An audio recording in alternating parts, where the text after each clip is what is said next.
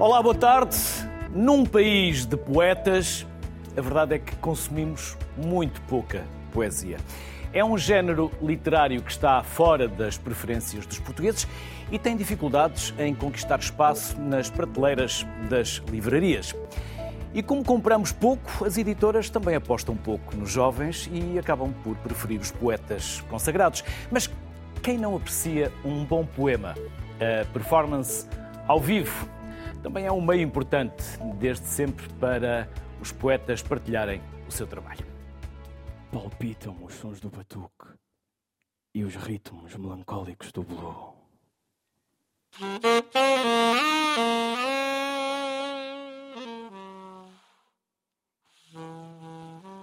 Oh, negro esfarrapado do Harlem. Se nos nossos segundos de existência não nos entregarmos a nada que não sejam os décimos de segundo de existência, então sim, a Bíblia terá jazz. A Bíblia terá o jazz que sempre teve. Seremos todos bíblicos. A Bíblia será bíblica. A vida inteira será bíblica. E tudo será bíblico. Tudo será bíblico.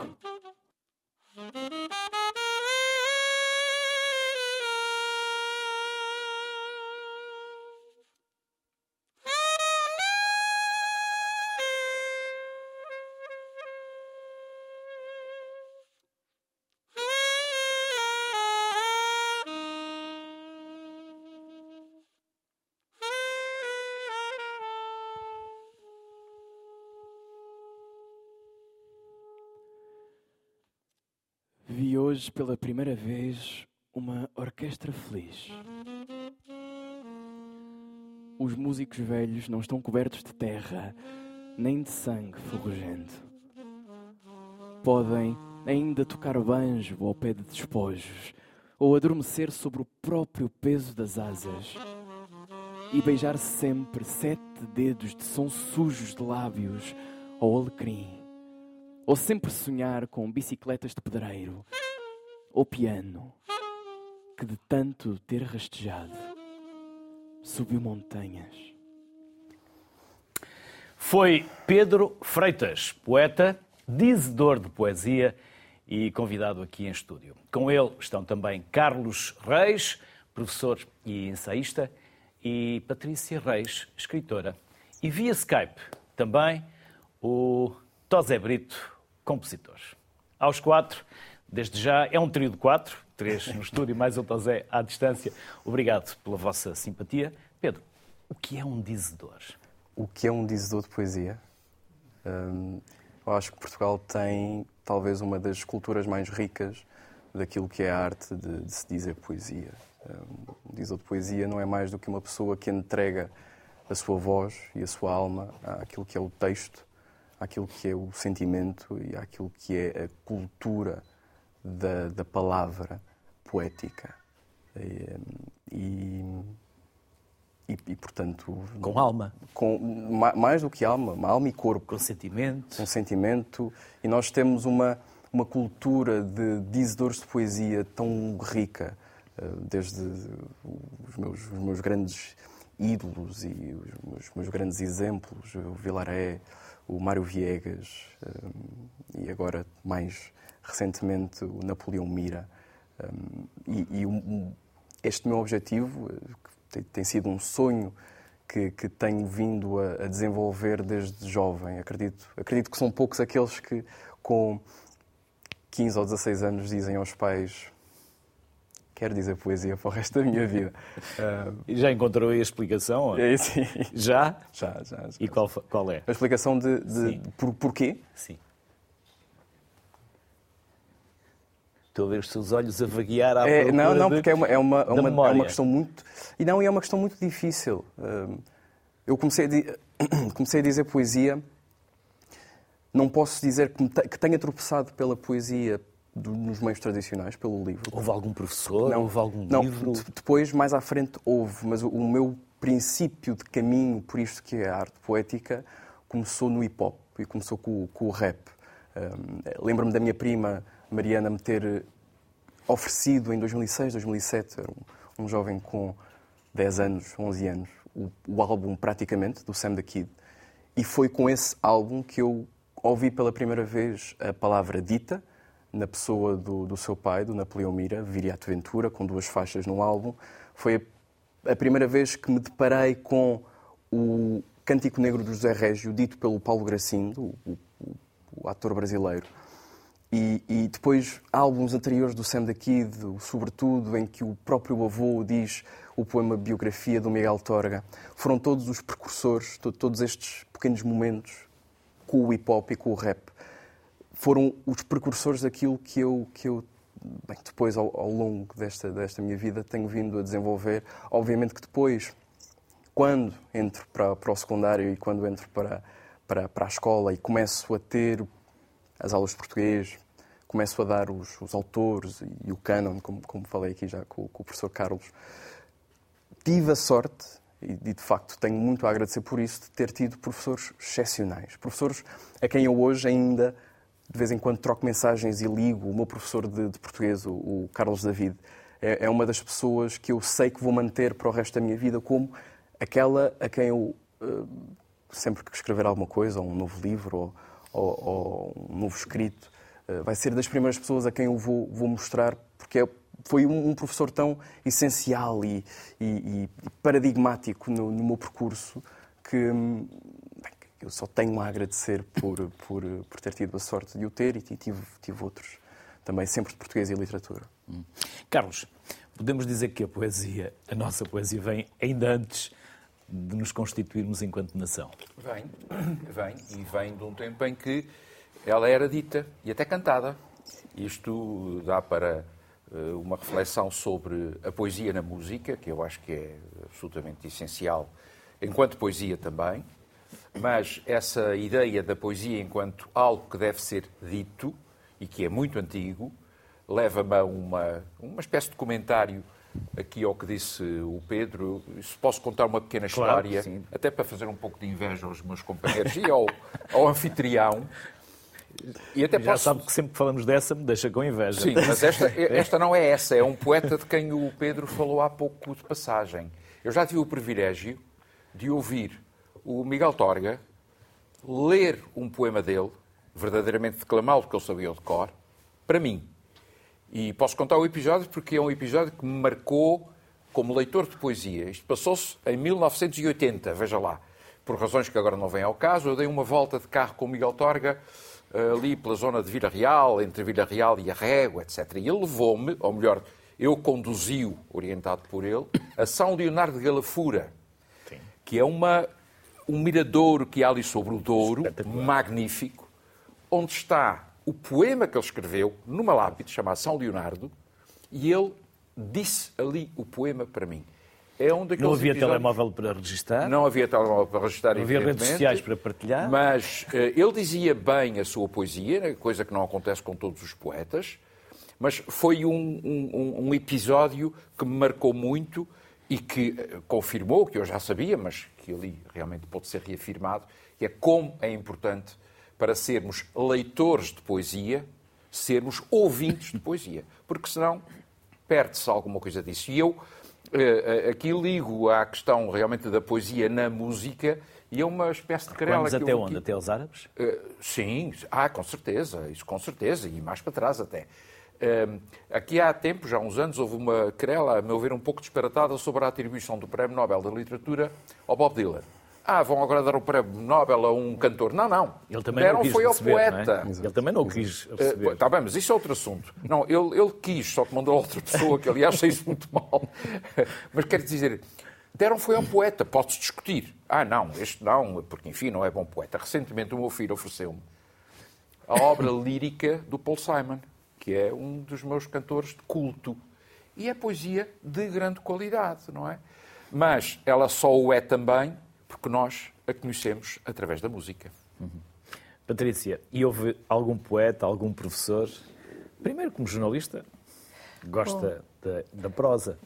Gosto, gosto de e prosa, da poesia. mas gosto muito de poesia. Eu diria que eu, na, minha, na minha biblioteca a poesia tem um lugar privilegiado e nos últimos anos a poesia da Maria Teresa Horta, porque acabei de escrever a biografia da Maria Teresa, e a Maria Teresa, para pegar um pouco naquilo que o Pedro e o Carlos disseram. Uma das Três uh, Marias. Uma das Três Marias. Não gosta nada de ouvir outras pessoas dizerem os poemas dela. Uh, nada. Uh, tolerava com bastante ternura até a Carmen Dolores, porque teve a oportunidade de lhe dizer como é que ela deveria dizer a poesia da sua autoria. Um, eu, sou, eu sou uma boa leitora de poesia. Estava a dizer ao Pedro uh, que, e ao Carlos que só em papel e com um lápis na mão. Uh, preciso muito de um lápis na mão uh, na poesia. Mais até do que na ficção. É, é engraçado. Lápis e não esferográfico. Nunca, esferográfica nunca. Não, esferográfica até saiu uma circular na Biblioteca Nacional, enquanto o Carlos era diretor, a dizer que não, jamais. Não, esferográfica nunca. Não, não, não. não. Quer dizer, pode-se. Um, criar marginália nos livros com alguma poesia que é o carvão, mas, mas nunca com uma bique, não, nem, nem bico cristal, nem bico, bico laranja, laranja, nada, nada, nada, nenhuma dessas. Mas uh, a poesia é muito importante uh, na, me, no meu dia a dia, é, é engraçado. É, uh, e depois concordando, obviamente, acho que vamos concordar sempre, portanto, Sim. se calhar este... estamos todos do, do mesmo é um tema qualquer bom Caso para contrário, o programa não é, também não se chamava Sociedade não, Civil, chamava-se claro, Prós e Contras. outra coisa. Mas a verdade é que a poesia também está muito associada à, à música e eu percebo o percurso uh, do Pedro, percebo muito bem o percurso do Pedro e há certas determinadas há certos determinados poemas que estão ligados a músicas que são clássicos hoje em dia. Eh, o Carlos T. é um letrista, é um poeta inacreditável. E nós eh, pensamos, é só um letrista. Não, é, não é só um letrista, é um poeta. O Carlos T. é um poeta. Uh, Mário dos Santos dizia poesia de uma maneira maravilhosa e nenhum de nós irá negar que o Carlos do Carmo cantar O Homem na Cidade é um momento alto da história da nossa música, é um momento alto da história da nossa poesia. Uh, é um poema que não tem é uma canção que não tem refrão é um poema. Um, portanto uh, diria que é um, é um tema feliz. Não acho que os poetas sejam verdadeiramente compreendidos no mercado editorial como como disse e bem no início não há uma grande venda de livros de poesia. Contudo as redes sociais estão pesadas de poesia nos dias que tocam. O que significa que as pessoas aderem. Há páginas especializadas só em poesia. Não é? O poema Ensina a Cair, da Raquel Marinho, é um caso de sucesso. Uhum. Um caso de grande sucesso. Não é? uh, o que significa que as pessoas, de alguma forma, se tiverem acesso facilitado, acabam por consumir. É uma questão de educação também. Já lá vamos. É um dos grandes poetas da nossa língua, dos grandes autores da nossa música, das grandes figuras da nossa cultura. Tosé Brito, recordista de participações no festival de várias formas.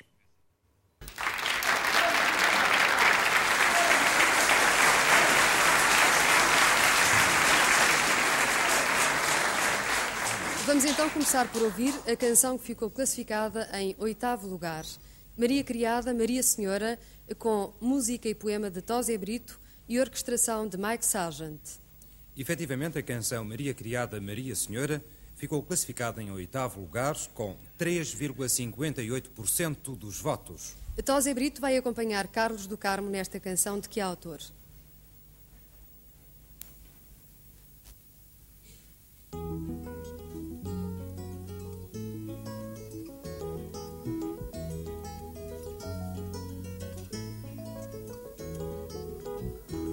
Disse adeus aos pais, adeus à montanha por trinta dinheiros desceu à cidade, Maria criada para servir às ordens, Maria mulher de menor idade, Maria tão só numa casa cheia, Maria tão cheia de se sentir só, entrega o seu corpo, quer criar raízes oferece amor e recebe dor. Então, Zé Brito, é um gosto recebê-lo. É uma honra prazer também para mim poder-se eh, recordar E, e hoje fiquei a descobrir mais uma coisa sobre o Tosé Brito. Nascemos os dois na mesma cidade, Hermesinde, por isso, como Hermesinde não tem hospital, calculo que também tenha, tenha, tenha nascido em casa. Nasci em casa, Com exatamente. uma parteira. Com Talvez- uma parteira. E- Talvez tenha sido a e- mesma. Pode ter sido. Eu nasci em 51, não faço ideia. Nasci em 66. Era a Dona, Dona Maria, era a Dona Maria. Por isso, então Zé Brito, falávamos aqui há pouco de, de letras, das músicas. Também lhe causa algum arrepio, algumas letras de músicas portuguesas que ouvimos na rádio? Ah, sem dúvida. Eu tenho que começar por, já por saudar todos, todos os presentes e, ter, eh, e- e dizer que gostei muito de ouvir o Pedro Carlos e a Patrícia todos falarem de música. Que eu vinha à espera de se só se falasse de poesia e que talvez eu fosse o único a trazer a música para cima. de- de- Estamos cá sempre para surpreender, José Brito. É verdade. E fiquei muito, muito feliz por, por, por perceber que não, não sou só eu a pensar que a música é uma maneira, é, é um- é uma forma de transportar a poesia e de, chegar às pessoas, talvez mais facilmente quando, quando lemos essa poesia eh, sem música ou quando lhes pedimos que a leiam sem música. A música ajuda a interiorizar as palavras, a senti-las de outra forma e, e- e até intuí-las de outra forma. Eu tenho uma experiência muito curiosa porque, eh, o- o- por exemplo, o Pedro está aí, começou pelo hip hop e pelo rap, onde se escrevem belíssimo- belíssimos textos, belíssimos poemas também, muitas vezes, que depois eh, passam com, com- não com, com- com a mesma facilidade com que na música, digamos, ligeira, porque, porque as palavras se ouvem melhor nessa, nessa, nessa, condição, mas acho que é importantíssimo o, o hip hop e o rap, que são hoje em dia formas, formas musicais extremamente populares, é importantíssima a mensagem que passa através dessas palavras. E depois dizer aqui uma coisa que é, que é interessante. Eu tive a oportunidade de, de- de trabalhar com o Zé Carlos Ari dos Santos, de quem se falou aqui. Aliás, esta canção que eh, nós estava- estávamos aqui a ouvir com o Carlos do Carmo, e eu que a escrevi, mas a a esmagadora maioria das coisas que fiz para o Carlos do Carmo, fila- filas com o Zé Carlos Ari dos Santos. E há duas formas de, na realidade, de encararmos a escrita, a escrita musical, a escrita, as palavras no contexto musical. Uma coisa é, é primeiro nascerem as palavras, nascer o poema, e depois eh, alguém o musicar. E aí o- protagonismo e a preponderância das palavras é outra. Mas há outra forma, de, e muitas canções nascem ao contrário. Nascem primeiro, primeiro nasce a música, depois há alguém que vai encaixar palavras dessa estrutura musical, dessa estrutura melódica. É muito mais complicado, ter, digamos, termos um, um conteúdo poético quando o fazemos desta maneira. Curiosamente, falou-se aqui do Zé Carlos Ari dos Santos, e é curioso porque é das pessoas mais brilhantes que eu conheci nesse. Ele escrevia, nós escrevíamos primeiro a música, eu escrevi, Patrícia falou aí do Homem, do Homem na Cidade, que é, um, que é um disco icónico da música portuguesa.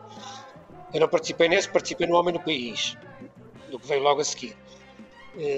E escrevi a música, eh, pedi, eles, o Carlos pediu-me que escrevesse a música, ele gostou da música e disse: Agora vamos para a casa do Zé Carlos, para a Rua da Saudade, onde, onde nos juntamos muitas vezes a escrever.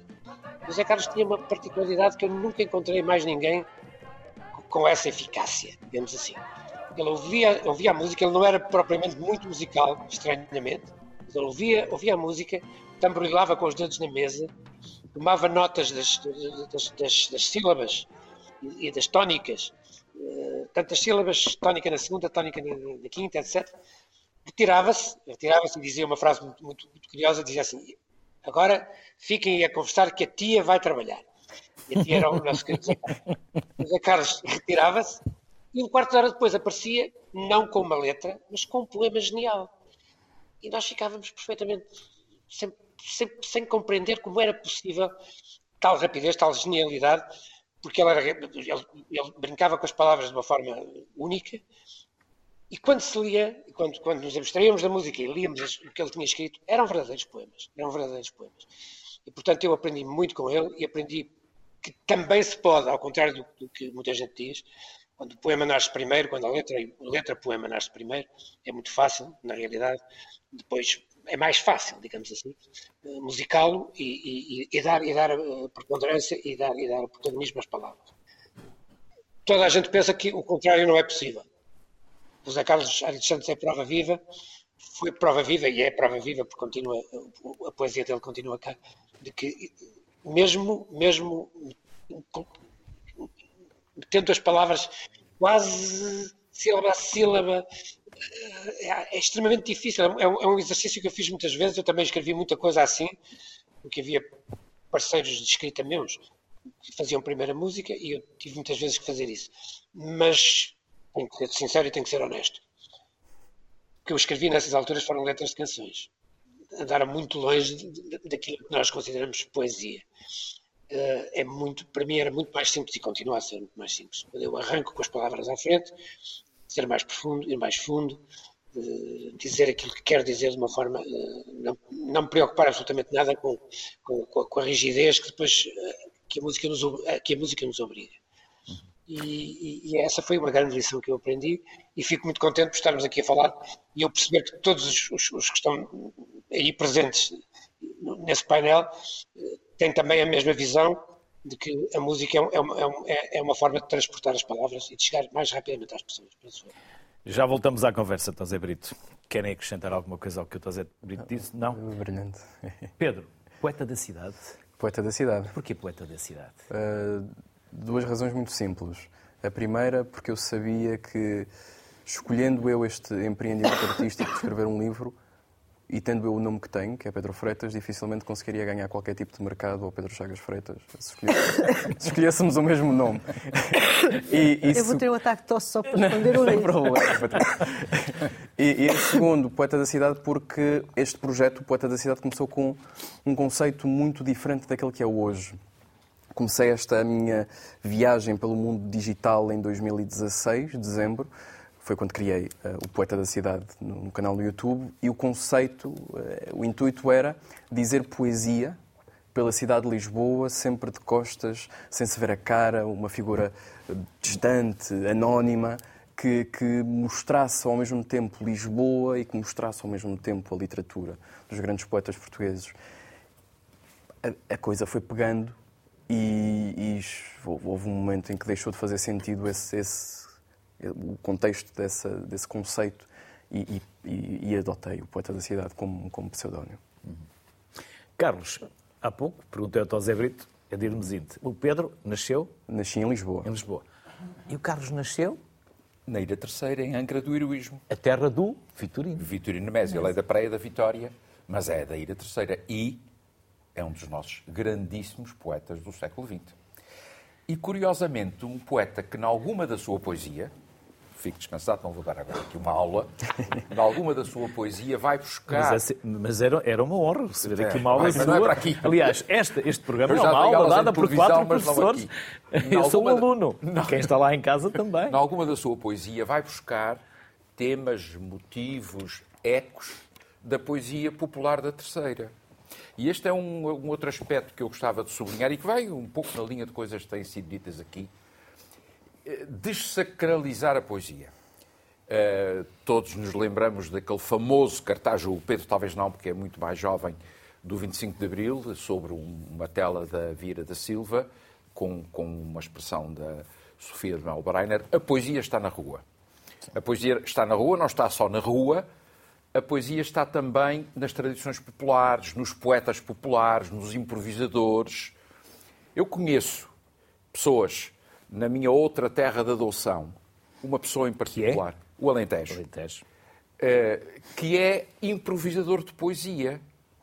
Constrói um poema sobre uh, um episódio da vida, o conhecimento de uma pessoa, etc. E às vezes poesia que, até do ponto de vista formal, é relativamente complexa quanto ao sistema das rimas e, e, e dos versos e tal, e tudo aquilo. E, portanto, isto é um dote que nós não podemos menosprezar e que devemos valorizar a partir desta ideia de que a poesia está em todo o lado. Aliás, eu costumo dizer que todos nós, há o, há, há o aforismo famoso de médico, poeta e louco, todos temos um pouco, e de facto todos temos um pouco de poeta. Uh, uns mais do que outros, o Pedro mais do que eu, certamente, mas todos temos intuições poéticas, vivências num dia, num episódio, etc., que guardamos para que aquilo seja poesia, faltam duas coisas, na minha observação. Falta uma, a coragem de ser poeta e o desassombro de assumir a emoção, porque uh, estamos a falar de coisas muito íntimas e muito privadas, muitas vezes, e outra coisa é o poder da linguagem a capacidade de pôr, pôr em linguagem aquilo que é uma emoção. O Miguel Torca tem um pequeno poema, é a segunda vez que falo uh, nele hoje aqui, não me lembro agora em que livro está, talvez num diário, que diz assim: A poesia está lá fora, ou na altura de uma asa, ou na paz de uma cantiga, ou na pressa de uma roda, e vem guardar-se num verso que eu talvez amanhã diga. É este o processo para muitos poetas.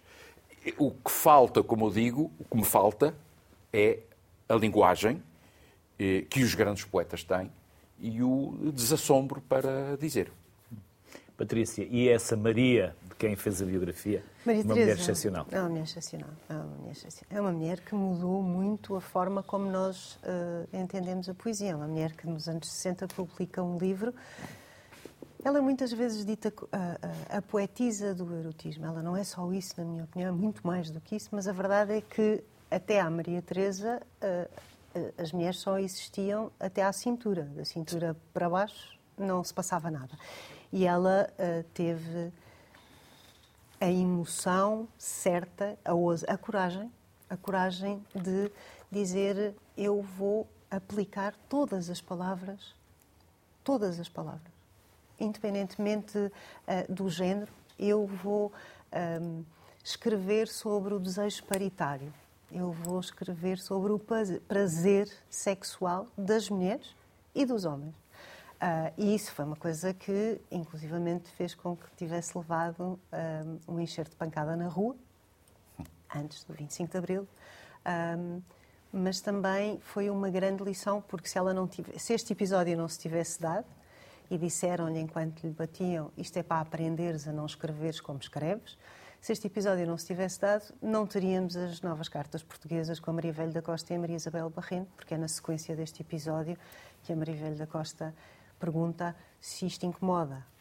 Uma mulher incomoda desta maneira, o que seria se escrevêssemos as três? E surge este projeto incrível, que são as novas cartas, uh, e que faz agora, este ano, além de celebrarmos os 25 anos do 25 de Abril, celebramos também os 50 anos do fim do processo das novas cartas. Os 50, os 50 anos, anos do 25, de Abril, imagina.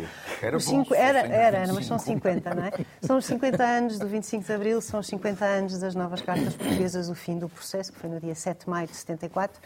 A Maria Teresa é uma mulher excepcional, uma mulher que escreve todos os dias, é uma mulher que explica que primeiro encontra, não sei se, se o Pedro se relaciona com esta imagem, mas que primeiro encontra o coração do poema e que depois trabalha o poema.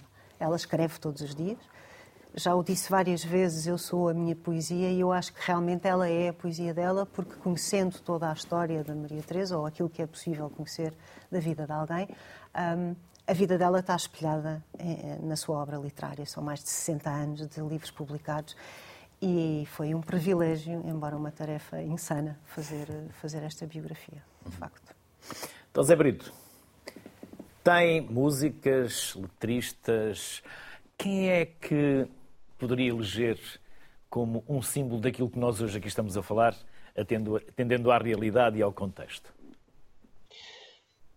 Para mim, em português, o homem que melhor escreve é Chico Buarque da Holanda. Eh, escreve em português, é brasileiro, obviamente, como todos sabemos, mas eu sou completamente fã e sou fascinado pela, pela, pela poesia do Chico. Uh, conheci-o pessoalmente, foi, foi meu digamos que enquanto fui editor, fui meu artista, tive o prazer de conviver muitas vezes com ele, aqui em Lisboa e no Rio de Janeiro, e, e é um homem que eu admiro porque tem uma sensibilidade eh, única, no sentido que, para já, é, é, é o homem que melhor escreve no feminino. Não conheço ninguém que, que consiga transmitir também uh, aquilo que, que, que, eventualmente parece ser serem as palavras e os sentimentos de uma mulher. Uh, Chico, Chico Buarque é para mim um, um, um, poeta fundamental na língua portuguesa. Aliás, falava-se há bocado do Dylan. O Dylan também é poeta, muito diferente do Chico, mas, mas eu, eu, eu, acho que se tivesse que escolher um era o Chico Buarque. Era o Chico Buarque o meu preferido. Hum. E cá em Portugal? Cá em Portugal, eh, eu não quero ferir suscetibilidades porque eles são todos, todos meus amigos, trabalharam todos comigo mais uma vez.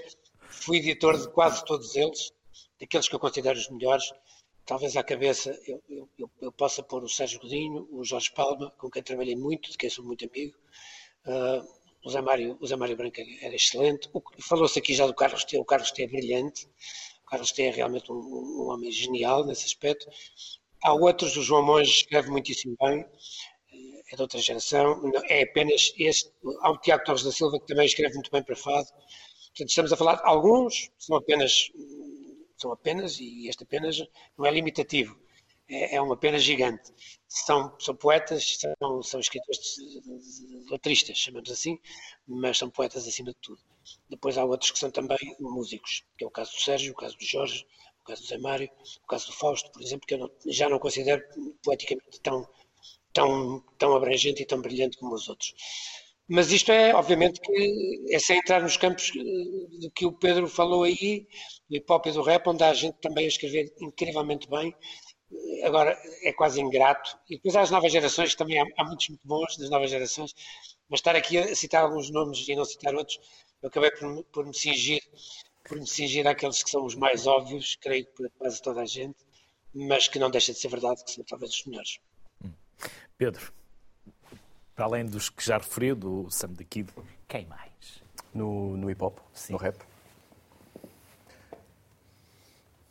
Um, Posso, posso dizer assim à cabeça também uns quantos. Uh, o Maze, dos Dilema, uh, o Nerve, o Sir Scratch.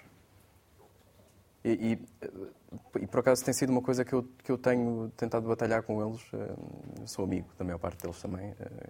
muito graças a este meu percurso na, na, na poesia e no Diz a Poesia. Eu, em 2017, propus-me a ir ao Got Talent dizer eh, um texto do pai do Sam da Kid, do Napoleão Mira, Máscaras de Orfeu. Um, e, e, e, a partir daí consegui a, a, a criar contacto com, com, com, eles todos. E uma das coisas que eu já lhes propus, que é uma coisa que é feita lá fora, não só pelo, pelo. já foi feita pelo Bob Dylan, Leonard Cohen, o Brasil também, o Chico Buarque e, e Caetano Veloso, que é a edição no meio tradicional das, das suas letras. Ou, ou seja, transpor-se aqui aquilo que temos como os poetas urbanos do hip hop e do rap e que, e que, de facto tem este meio, que é o meio urbano, o meio do, do, do, rap, o meio do hip hop, das músicas, das rádios, das plataformas de streaming, transpor-se isto para aquilo que é o meio tradicional dos livros, de forma a tentar criar pontos de entendimento com as camadas mais jovens. Porque se de facto é verdade, e é verdade, que a poesia, junto com o teatro, é um dos géneros literários que menos vende e menos lido, ainda que seja um dos géneros literários mais estudados no ensino secundário, então temos é de encontrar formas de conseguir trazer isto que é o, o, o, peso poético da palavra de volta àquilo que são as, os, os gostos da, do, dos jovens. E, e, acho, acho mesmo que o hip hop e a poesia urbana pode servir de ponte para que depois mais jovens tenham este processo que eu tive de, então, de repente, ouço um Sam daqui, ouço um Maze, uh, ouço um, um, um Dino de Santiago e descubro Cesária Évora, uh, uma grande poeta cabo-verdiana também, para além de, de música, para, para, para, falar aqui também de músicos que são poetas. Ouço uh, e descubro José Régio e descubro Miguel Torga. Portanto, já, já, já, já aprofundei mais a questão do que. Do... Pedro, de todos os nomes que falou, só houve uma mulher, Cesária Évora. Onde estão as mulheres? Só. As minhas duas poetas favoritas são mulheres. Uma delas é Sofia de Malbrenner e a outra é Maria do Rosário Pedreira. Eu acho que neste momento a Maria do Rosário Pedreira é a nossa, poeta, a nossa melhor poeta contemporânea. Um, aliás, e, e, e, essa é outra coisa que eu acho que, para além de ter só falado de, de, de, Ainda que tenha só falado de homens, eu acredito que as mulheres na poesia têm um papel muito mais assertivo do que, do que, do que os homens. E eu considero, eu considero a Sofia de Malbrenner uma top 2, top 3 de poetas portugueses. Se colocarmos Fernando Pessoa como top 1. A Teresa ficou muito, muito, muito. Estou aqui. refletiva. É o meu lado feminista. Ah, desculpa. Não, não, por favor, Patrícia. Nós temos tão boas poetisas, desculpa, eu não sou E capaz de dizer poeta. muito pouco. Ah, não, Ah, não. Natália Correia ah, advogava que devemos insistir na palavra poetisa. A palavra existe. Nós somos uma língua que é construída com base no género. Lamentavelmente, em algumas questões, noutras nem tanto. Nós temos excelentes, excelentes, excelentes poetisas. A Maria de Rosário Pedreira, claro, é uma grande, grande poetisa. A Sofia é uma grande poetisa. Natália é uma grande poetisa. A Maria Teresa Horta é uma grande poetisa. E podemos continuar, são muitas. Eu gosto muito, por exemplo, da Filipa Leal. Gosto mesmo muito da Filipa Leal. Gosto muito da Maria Quintans, mas da Raquel Seras Martins e podemos continuar. A questão é que na literatura, e o Carlos vai, vai ajudar-me, as mulheres têm sempre muito menos visibilidade do que têm os homens. É uma questão histórica. É Lá uma está. questão histórica, quer dizer, é uma questão histórica e que eh, tem explicações até sociológicas. Eh, Uma explicação. No século XIX, nos anos 70, em Portugal havia 80% de analfabetos. Desses 80%, 90% eram mulheres. Ora, eh, a grande literatura, a grande poesia, a poesia em geral, é o cume de um monte. Tem muita coisa por baixo, por detrás. E essas coisas não se recuperam por decreto. A sociedade tem que fazer o seu caminho e, felizmente, tem-no feito. E de uma tal forma que há pouco eu estava a ouvir aqui o, o Pedro e a pensar, para o meu anfitrião, este programa tem uma qualidade pedagógica, porque a maior parte dos nomes que ele disse no início da sua intervenção, de rappers, de poetas de hip hop, etc., eu nunca tinha ouvido falar neles. Mas ele depois do programa vai-me dizer esses nomes, porque eu fiquei curioso. Isso significa, entre outras coisas, que a poesia não morre. Está aí sempre. A quantidade de vezes ao longo da história da cultura que se tem decretado a morte da literatura e, sobretudo, a morte do romance é impressionante e é pateticamente ridícula, porque de cada vez parece que ela se renova e reaparece, mesmo quando os suportes são outros. Porque, e mesmo quando os contextos são outros, porque nós vivemos muito ligados, eh, por exemplo, em matéria poética, a imagens do passado, a imagens padronizadas. O que é a poesia? São uns senhores, sobretudo senhores, eh, dentro de uma sala e um deles a declamar. Hoje não é assim, evidentemente. Ou a ler um livro. Hoje não é assim, hoje faz de muitas outras formas. Mas o essencial da poesia, não me perguntem o que é, porque eu não sabia responder, embora pudesse dar alguns contributos, continua lá. Tem qualidade, tem mais qualidade ou menos qualidade, isso aí já são critérios de gosto, é outra coisa. Mas está lá o impulso, a coragem e a capacidade de linguagem que a poesia existe. Em 1960, quando Maria Teresa publica o seu primeiro livro, Espelho Inicial, é uma edição muito pequena, é o António Ramos Rosa e o Gastão Cruz e o Casimiro de Brito e o Manela Batista que a ajudam nesta edição que foi impressa em, em Faro para ser mais barato. Então, quando a- a- os livros chegam, alguns exemplares ela tinha muita dificuldade em, em- em achar que aquilo ia ser um sucesso e, portanto, ficava, ficou muito apegada aos exemplares, mas deixou alguns na Bertrand do Chiado. E na Bertrand do Chiado encontrava-se uma tertúlia, que era a tertúlia do Aquilino, Ahm, e, e ela ia, de vez, tinha 25 anos, ela ia e era uma mulher estranha na cidade de Lisboa, era uma mulher particular, porque era uma mulher eh, com os olhos muito azuis, com o cabelo comprido, bonita, mas sobretudo era uma mulher a entrar numa livraria. E era raríssimo, e ela própria conta isto, era raríssimo uma mulher entrar numa livraria. E quando entrava era um bicho raro, não é? Pronto. Ahm, e, e eu acho que o papel das mulheres é um papel que se vai construindo, tem-se feito muito, é um caminho, há muito por fazer, haverá sempre muito por fazer. Nós temos belíssimas letristas, não está aqui a Márcia, devia estar aqui connosco, por outras razões não, não, não conseguiu estar neste programa, mas a Márcia é um exemplo, é um exemplo de uma belíssima poetisa ahm, associada à música, mas temos outras. As mulheres não faltam. Ah, nós achamos sempre E não que... é só por serem mulheres, Não, não. é porque têm é porque qualidade. tem qualidade. Ah, é porque o critério o só de ser critério- mulher Não, isso não é interessa. perverso. Esse, esse é perverso e não interessa. Mas a verdade é que há mulheres com muita qualidade. Há mulheres com muita qualidade na música, na poesia, na literatura. a dizer poesia no stand-up, como atrizes, como realiza, como tudo. Há mulheres maravilhosas em todas as áreas e que bom que assim seja. Estão cada vez mais presentes. Ainda bem. Essa foi a luta das Três Marias. E, portanto, eu diria que é um caminho auspicioso. Difícil, mas auspicioso. Dr. Zé Brito, escrevi há poucos dias que achamos que o desenvolvimento da nação, do país, se faz pelo Excel. Na verdade, devíamos fazê-lo pela cultura, pelo conhecimento. E relembrava Sofia Mel Breiner uh, e Agostina Bessa Luís, revisitamos pouco a nossa história, estamos a revisitar pouco os nossos nomes. Estamos em crise. Há uma crise cultural, José Brito. Há uma crise cultural que, que é uma crise política. Eu penso que pouquíssimos governos têm, dado, têm, têm prestado atenção que a cultura merece. Aliás, basta ver aquilo que é atribuído à cultura, de cada vez que, um governo toma posse, em, em termos do, do, do, orçamento, e, e é, é, é, quase insignificante eh, aquilo que se, que se, dedica à cultura e à aposta na cultura.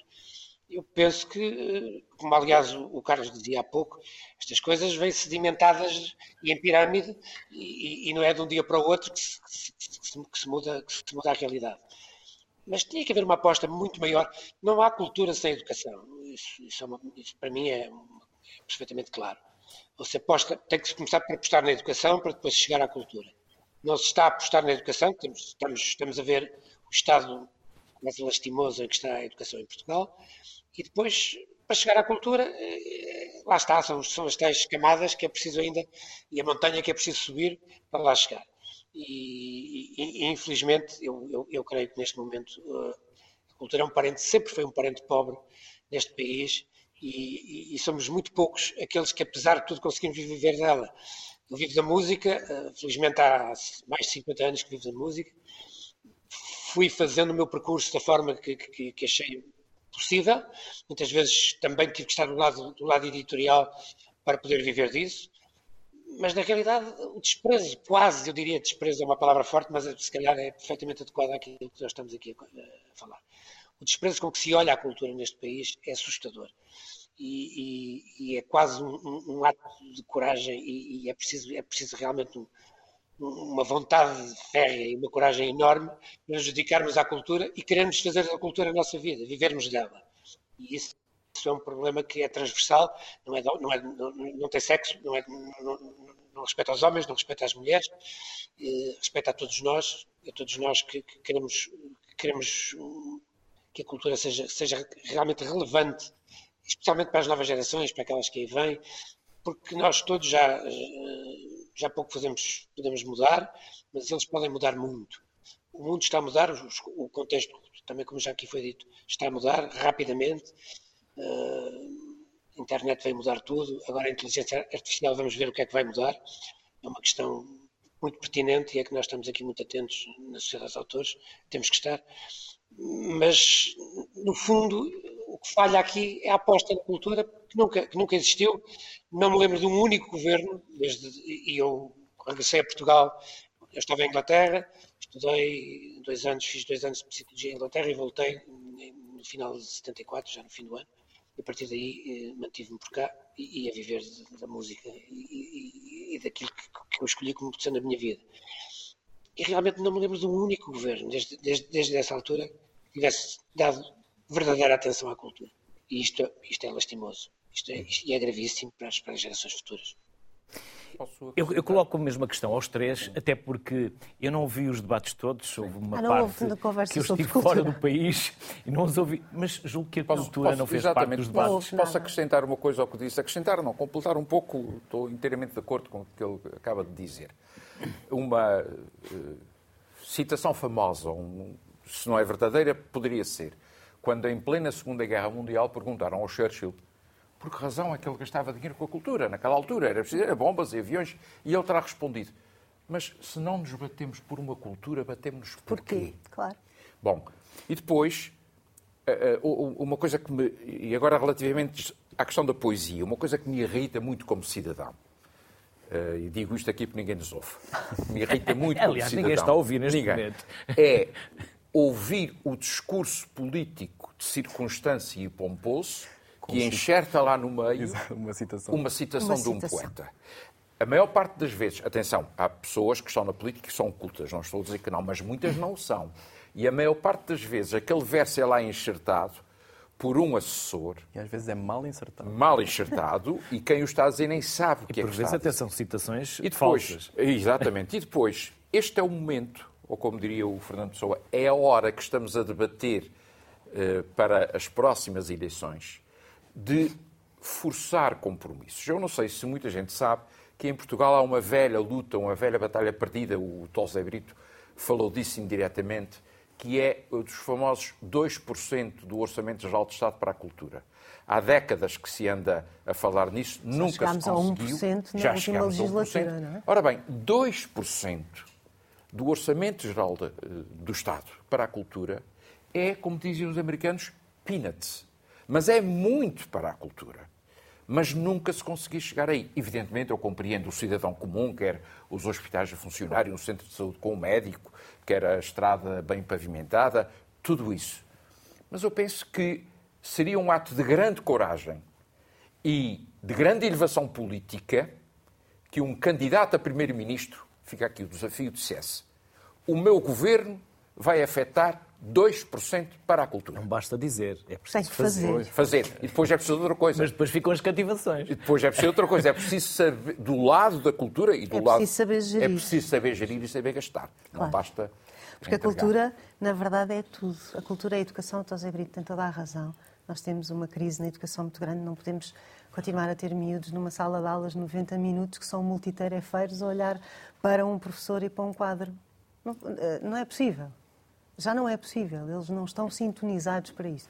Há muitas reformas a fazer, mas há- não há no- nestes debates, eh, neste momento, nesta campanha, uma ideia para a cultura. E a cultura é a nossa identidade. Se de repente ganhamos um prémio lá fora porque é o fadista, ou porque é o realizador, ou porque é o, o autor, o poeta, ficamos muito contentes porque temos essa validação externa. Isto é muito português. Essa fala disto, este Claro. lado provinciano que nós temos, não é? Quando lá fora nos dizem, vocês são os maiores. Naquele dia nós somos os maiores. No dia seguinte já não somos. E nós precisamos de políticas públicas de cultura que tenham uma relação concreta com a educação, com a economia, E agentes. e, claro, e uma forma vá, eficaz de fazer com que isto chegue às pessoas. Porque a cultura dá dinheiro. As pessoas é que acham que a cultura só gasta dinheiro. Não é verdade.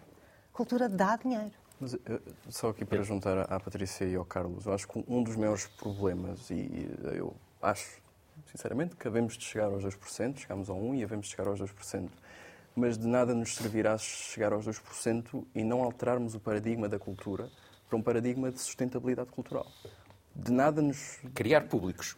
É, exatamente, é, nada nos, nos basta termos 500 ou 600 ou 700 ou 800 milhões para a cultura. Se depois não conseguimos eh, criar novos públicos, dar, dar condições aos técnicos culturais para, para que possam trabalhar, dar condições às estruturas culturais para que possam funcionar, e não me parece a mim que, que o, que o discurso seja esse. O discurso vai sempre no âmbito de temos de jorrar mais dinheiro, mas de nada nos vale jorrar dinheiro para um fundo perdido ou para um, para- ou para um poço sem fundo. A cultura não pode ser um poço sem fundo. Para isso era preciso uma estratégia.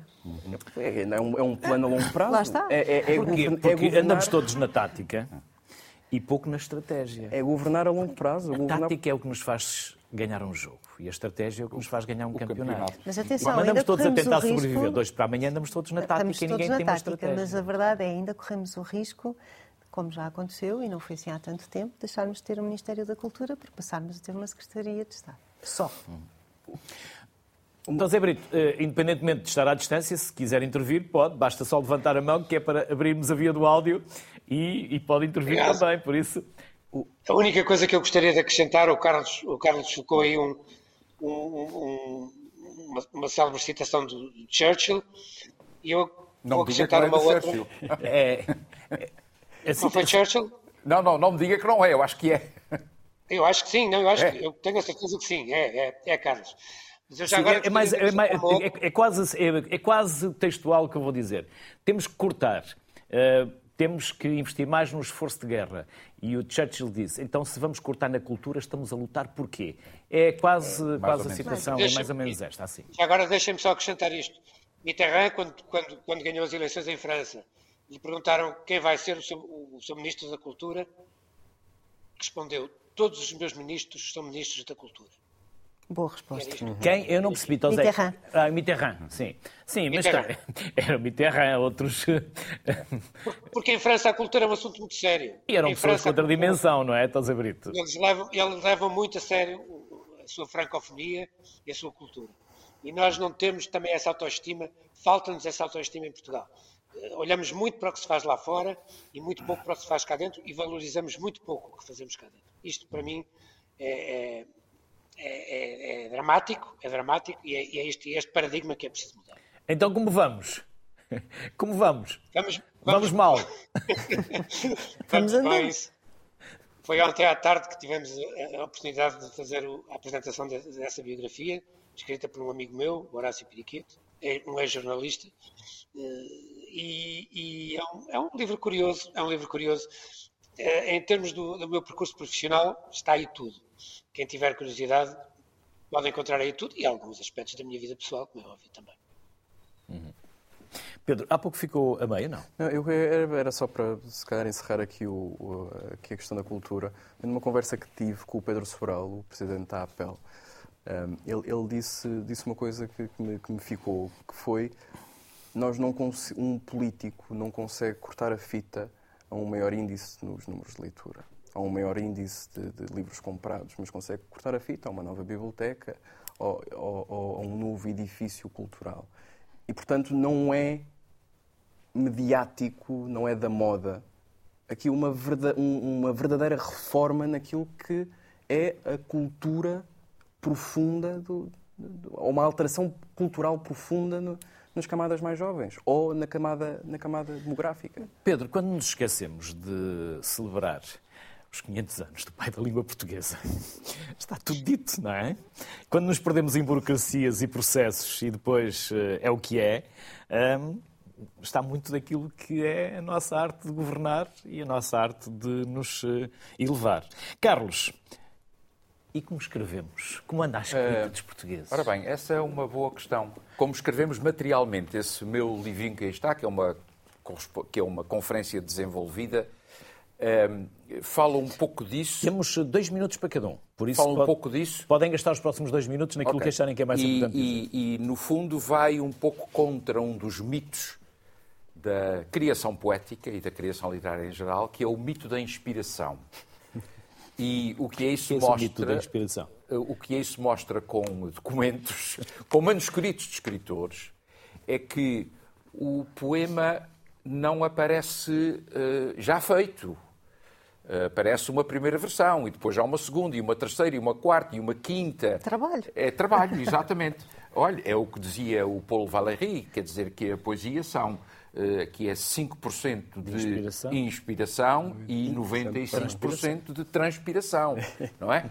E, e isto é uma ideia que muitas vezes afeta sobretudo os poetas jovens, não aqui o Pedro, que já é um poeta maduro, que é o facto de pensarem que a primeira coisa que lançam sobre o papel resolveu-se o Mas poema. isso, isso funciona com os ficcionistas também. não é? Também, também, mas com os poetas é, digamos, mais chocante, por assim dizer. Aí no final, o manuscrito, a reprodução do manuscrito de entrada do guardador, está mesmo, está mesmo no finzinho Mesmo no final. do, do Guardador de guardador de rebanho. rebanhos, que é uma das maiores mistificações feita pela pessoa, que era um grande mistificador, como se sabe.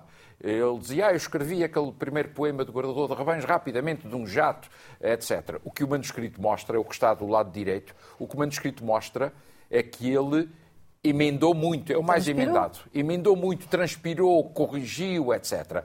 Indo, portanto, contra eh, essa ideia de que o poema já nasce escrito. O outro manuscrito é da correspondência de Frederico Mendes. E pronto, eh, no fundo, esse meu ensaio é sobre isso. Patrícia, mas qualquer um se diz escritor? Infelizmente, sim. Hoje em dia, peço desculpa. Eu não diria melhor. Não, acho que a única resposta é infelizmente sim. Qualquer pessoa hoje em dia pode escrever um livro, qualquer pessoa pode ter um canal de YouTube, portanto os 50, os 5 minutos de fama também já estão garantidos.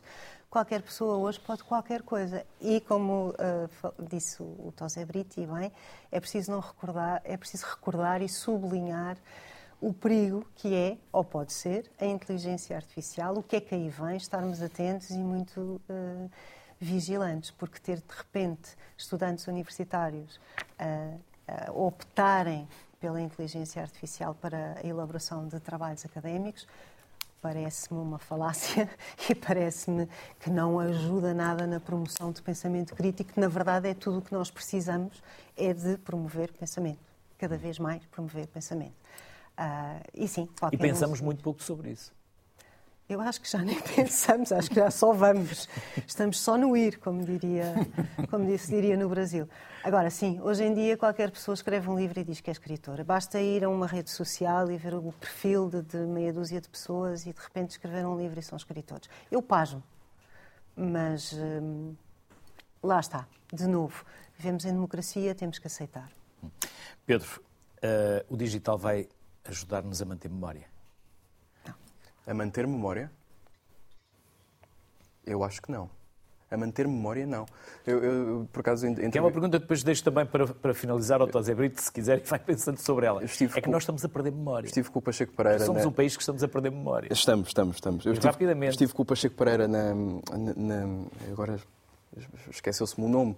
Na, naquele. hum, O arquivo. O arquivo. Efêmera. E na Efêmera. Hum, tive a oportunidade de o ouvir. uma questão de memória, não se É, lembra. é, é, exatamente.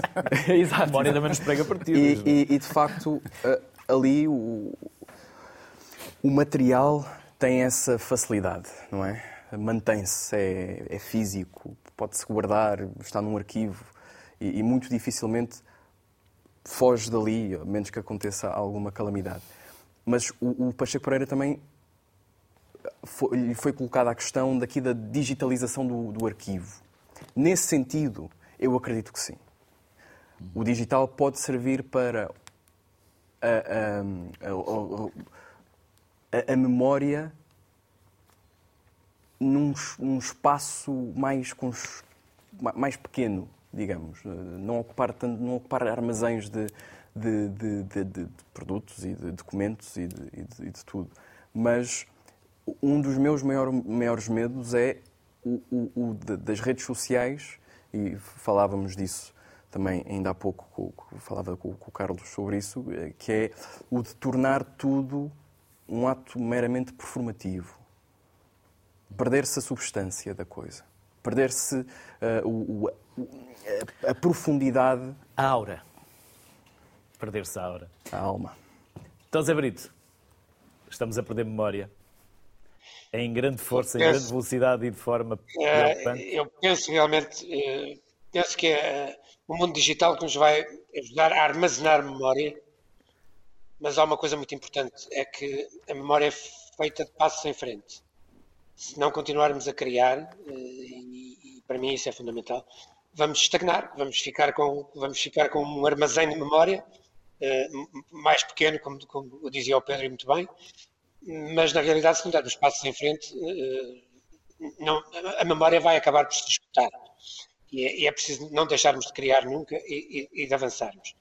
E depois queria só terminar dizendo que ouvi aqui hoje muitas verdades. eh, Foi um prazer estar aqui convosco, ouvir-vos a todos.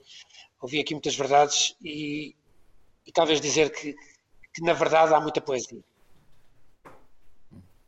Tosé Brito, Não tenho nada para vos dizer. Um grande abraço a todos e, e- e obrigado por aquilo que me ensinaram hoje. estamos sempre a aprender e hoje também aprendemos muito consigo. Eu hoje aprendi que afinal somos conterrâneos. Tosé Brito, foi um gosto enorme, uma honra recebê-lo aqui no Sociedade Civil, embora à distância. Há de voltar mais vezes, porque teremos eh, essa oportunidade e se tivermos essa, essa, eh, esse, esse grato prazer de o receber aqui, está desde já convidado para. Será mais fácil aí, porque esta coisa de estarmos isolados a olhar para um computador não ajuda muito ao pensamento. É verdade, nada como estarmos juntos, o contacto visual. Nada como, nada como o contacto humano, sem É dúvida. verdade, é verdade. Tosé Brito, Um enorme obrigado mais uma vez. Felicidades. Um enorme obrigado e um abraço a todos. Obrigado. Igual agradecimento, Patrícia, Carlos e Pedro. Obrigado. Muito obrigado por nos ajudarem mais uma vez a 60 minutos de excelência, porque o Sociedade Civil faz da excelência dos convidados, como hoje aqui mais uma vez ficou patente. Obrigado, bem-aja. Carlos, nós temos que voltar. Obrigado. Temos que voltar a falar do Essa e do Ramalho. Sim, senhor, há muita Por isso, coisa para falar. Há muito sobre isso e já sabe que são temas, pelo menos que a mim também me trazem alguma, alguma paixão e é sempre uma honra também ouvi-lo. Por isso, felicidades. Obrigado. Nós é que agradecemos. Hoje falámos de poesia, não só de poesia, mas também de poesia, porque, como dizia Vitor Hugo, a poesia é tudo o que há de íntimo em tudo. Saúde. Amanhã.